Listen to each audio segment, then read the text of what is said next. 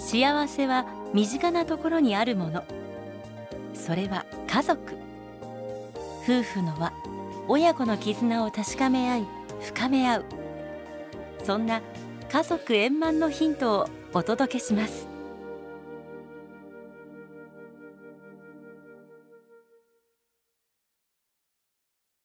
家族円満。第1239回。この番組は天理教導遊者がお送りします。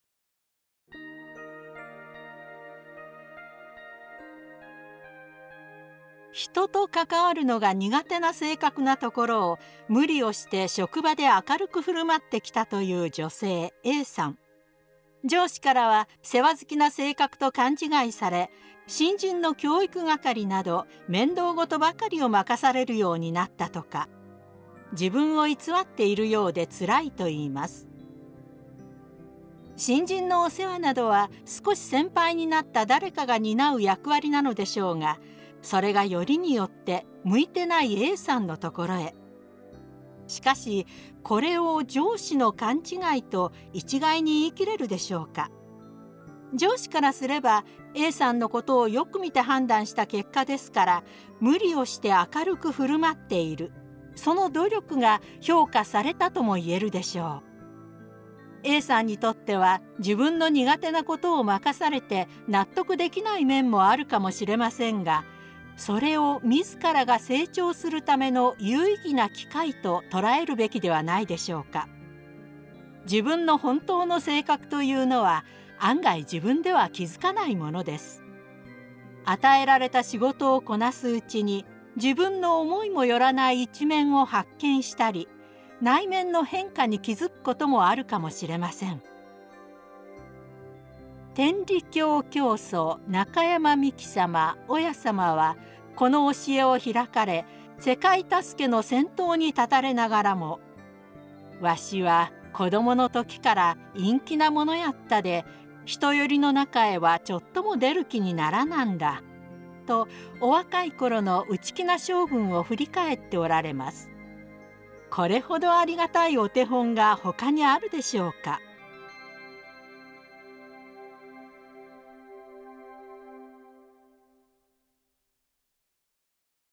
飴と鞭の親心助産師目黒和歌子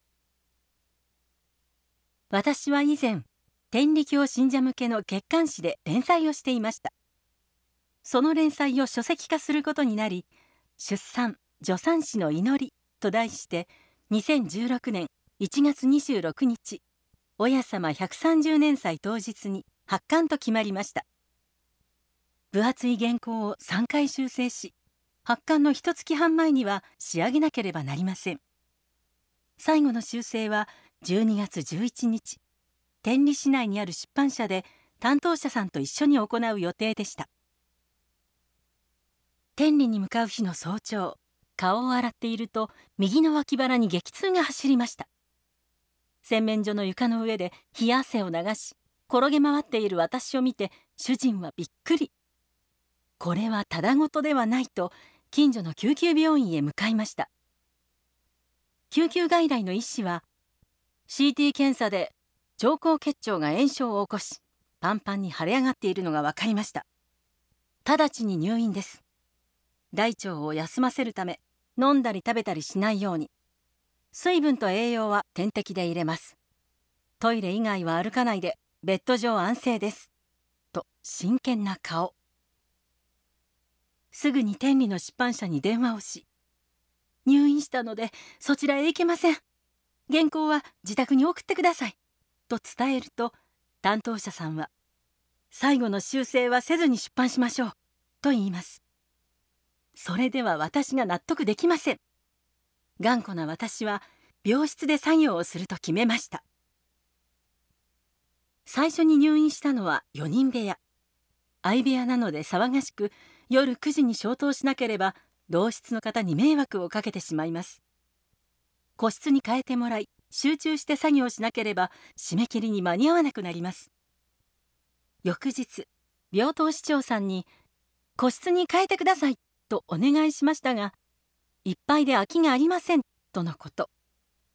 がっかりする私に市長さんが「どうして個室にこだわるのですか?」と尋ねます。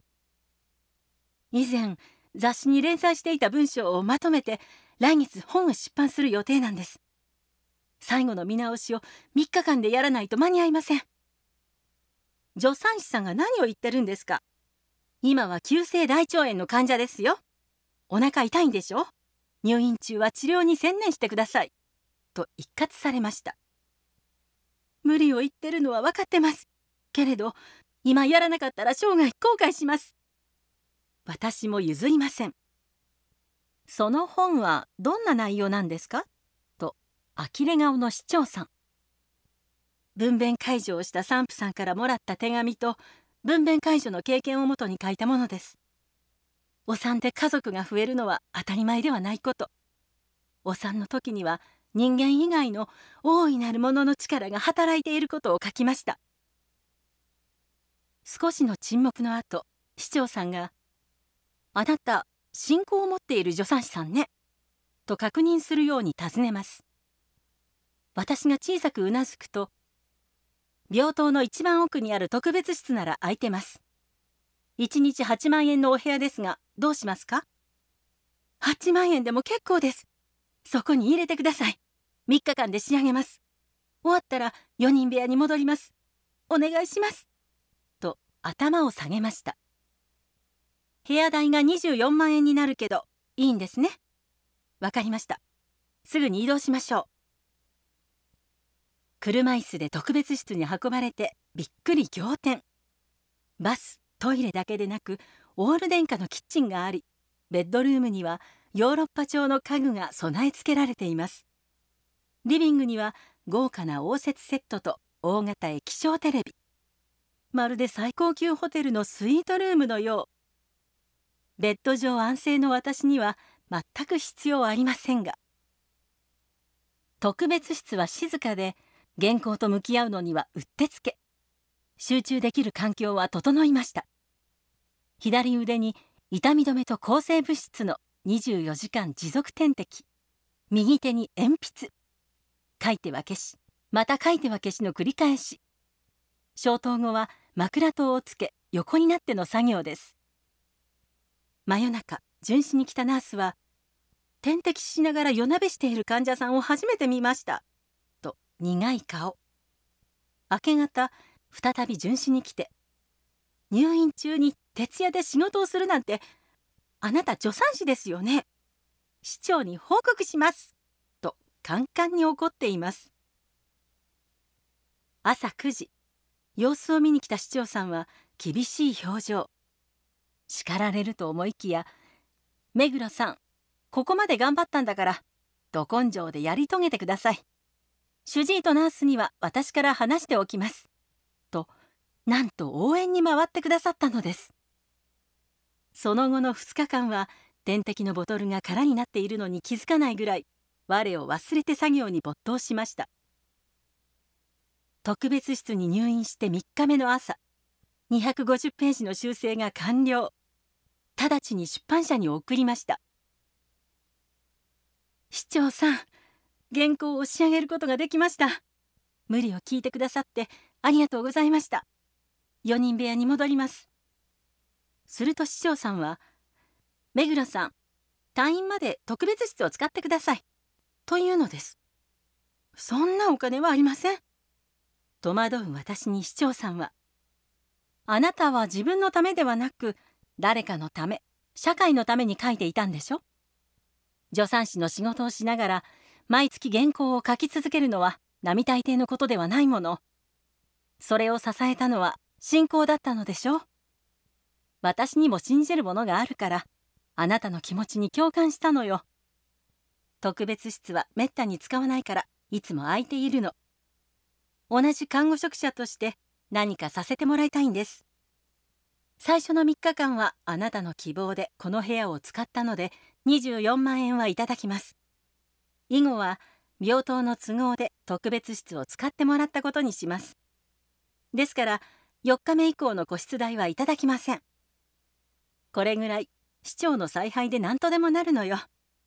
今まで頑張ったんだからのんびりしてください。と優しい笑顔。こんなことがあるのでしょうか。それから1週間特別室でセレブのように優雅に過ごし元気に退院となりました。年が明け親様130年祭当日。予定通り出産助産師の祈りは発刊されました。それにしても1ミリのズレもなくフォーカスをピタッと合わせてくる神業。飴と鞭を巧みに使い分ける抜かりない親心に怖ささえ感じます。こうなったらまっすぐに飛び込むしかないでしょう。神様の懐に。